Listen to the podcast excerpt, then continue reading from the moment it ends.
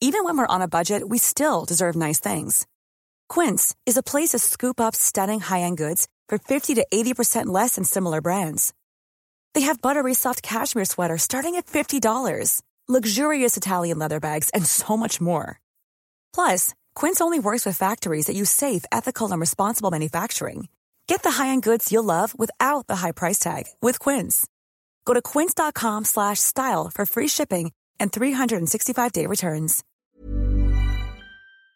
Des chercheurs sud-coréens affirment avoir découvert un nouveau matériau baptisé LK99. Alors, de quoi s'agit-il exactement ? Qu'est-ce que tout cela pourrait changer et qu'en est-il réellement ? Eh bien, c'est le sujet à la une des actualités du jour en formule été, présenté ce mois-ci exceptionnellement, intégralement par des journalistes de l'équipe. Je vous laisse avec Anaïs pour ce sujet. Merci Hugo et salut à tous. Alors déjà, sachez que moi non plus, je ne comprenais rien à ce sujet, mais promis, vous allez y voir plus clair après. Alors, le LK99, c'est quoi ? Eh bien, en fait, il s'agit tout simplement d'un matériau, comme le sont le fer ou l'acier pour que vous puissiez l'imaginer, sauf que ce matériau, eh bien, il serait capable d'être supraconducteur à température ambiante. Alors attention, nouveau mot compliqué. Alors un matériau supraconducteur, c'est quoi ? En fait, ça veut dire qu'un matériau est capable de faire passer de l'énergie, comme un courant électrique par exemple, sans résistance et donc sans perte d'énergie. En gros, qu'il le conduit à la perfection. On va prendre un exemple simple, les câbles à haute tension qui permettent de faire circuler l'électricité. Eh bien aujourd'hui, une grande partie de l'électricité qui circule dans ces installations, entre 10 et 20%, est tout simplement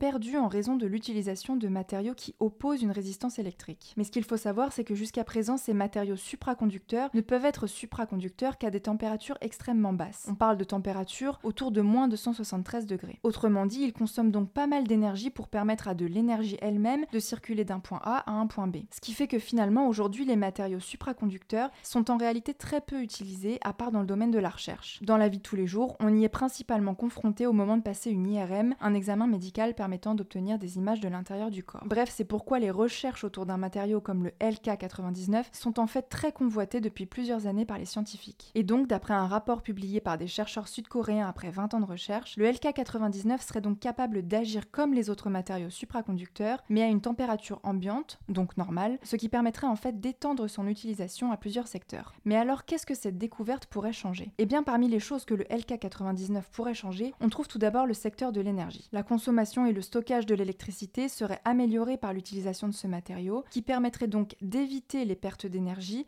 et donc de réaliser d'énormes économies, mais aussi de limiter les émissions de gaz à effet de serre responsables du changement climatique. En fait, le LK99 baisserait énormément le coût économique et énergétique de tout ce qui est câble d'alimentation, lignes à haute tension dont on parlait tout à l'heure, antennes et de toute l'industrie de manière générale. Mais les transports, la médecine ou l'informatique en bénéficieraient également. Je vous mets des liens en description si vous voulez en savoir plus. Ceci dit, il faut savoir que cette étude n'a pas encore été officiellement publiée dans une revue scientifique, ce qui veut dire qu'elle n'a pas encore été relue et validée par des pairs. Or, il s'agit d'une étape importante puisqu'elle permet de vérifier que des erreurs ne sont pas venues se glisser dans les travaux. Il faut donc être prudent car, je le disais tout à l'heure, la supraconductivité est l'un des phénomènes les plus étudiés et ce n'est pas la première fois qu'une équipe scientifique croit avoir trouvé la solution. Une relecture des travaux des chercheurs coréens par des scientifiques indépendants est donc actuellement en cours, ainsi que des tentatives de reproductibilité pour valider ou non cette découverte avec le matériau LK99. Dans tous les cas, cette annonce suscite beaucoup d'espoir car vous l'aurez compris, il s'agirait donc d'une révolution pour l'énergie et pour l'informatique du futur. Ça me semblait donc intéressant de vous en parler et je vous laisse avec Léa pour le reste des actualités. Merci Anaïs et salut tout le monde. On commence avec une première actu qui concerne Donald Trump, l'ex-président des États-Unis, qui a finalement plaidé non coupable après avoir été inculpé ce mardi pour sa tentative de rester au pouvoir malgré sa défaite à l'élection présidentielle de 2020 face à Joe Biden et son rôle dans l'assaut par ses partisans au Capitole de Washington en 2021. Cette accusation, elle est assez marquante puisque c'est la troisième fois que Donald Trump est accusé par la justice américaine. Il a donc dénoncé, je cite, une persécution politique. On vous tiendra au courant. Deuxième actu, au Niger, le président Mohamed Bazoum, qui a été renversé par un coup d'État le 26 juillet dernier, a appelé la communauté internationale à l'aide dans une tribune publiée dans le Washington Post. Dans ce texte, Mohamed Bazoum, qui est actuellement gardé en otage par les militaires putschistes, affirme que ce coup d'État pourrait avoir des conséquences dévastatrice pour le monde, alors que les militaires menacent les autres pays de riposter immédiatement en cas d'agression. Ils font notamment référence aux pays de la CEDEAO, une organisation des pays d'Afrique de l'Ouest qui a imposé de lourdes sanctions au Niger après le coup d'État et qui a donné jusqu'à ce dimanche aux putschistes pour rétablir au pouvoir le président Mohamed Bazoum en menaçant d'utiliser la force s'il le faut. Troisième actu, en France, un homme de 46 ans qui a été violemment agressé le premier soir des Fêtes de Bayonne, donc le 26 juillet dernier, est mort à la suite de ses blessures. Ce soir-là, il avait remarqué que 3 hommes urinaient devant chez lui. Il leur avait donc demandé d'arrêter et les 3 hommes l'avaient roué de coups. Une enquête pour meurtre a donc été ouverte et les suspects sont toujours recherchés, on vous tiendra au courant. Par ailleurs, 4 enquêtes pour viol lors des Fêtes de Bayonne ont été ouvertes et une manifestation a eu lieu ce vendredi en fin de journée à Bayonne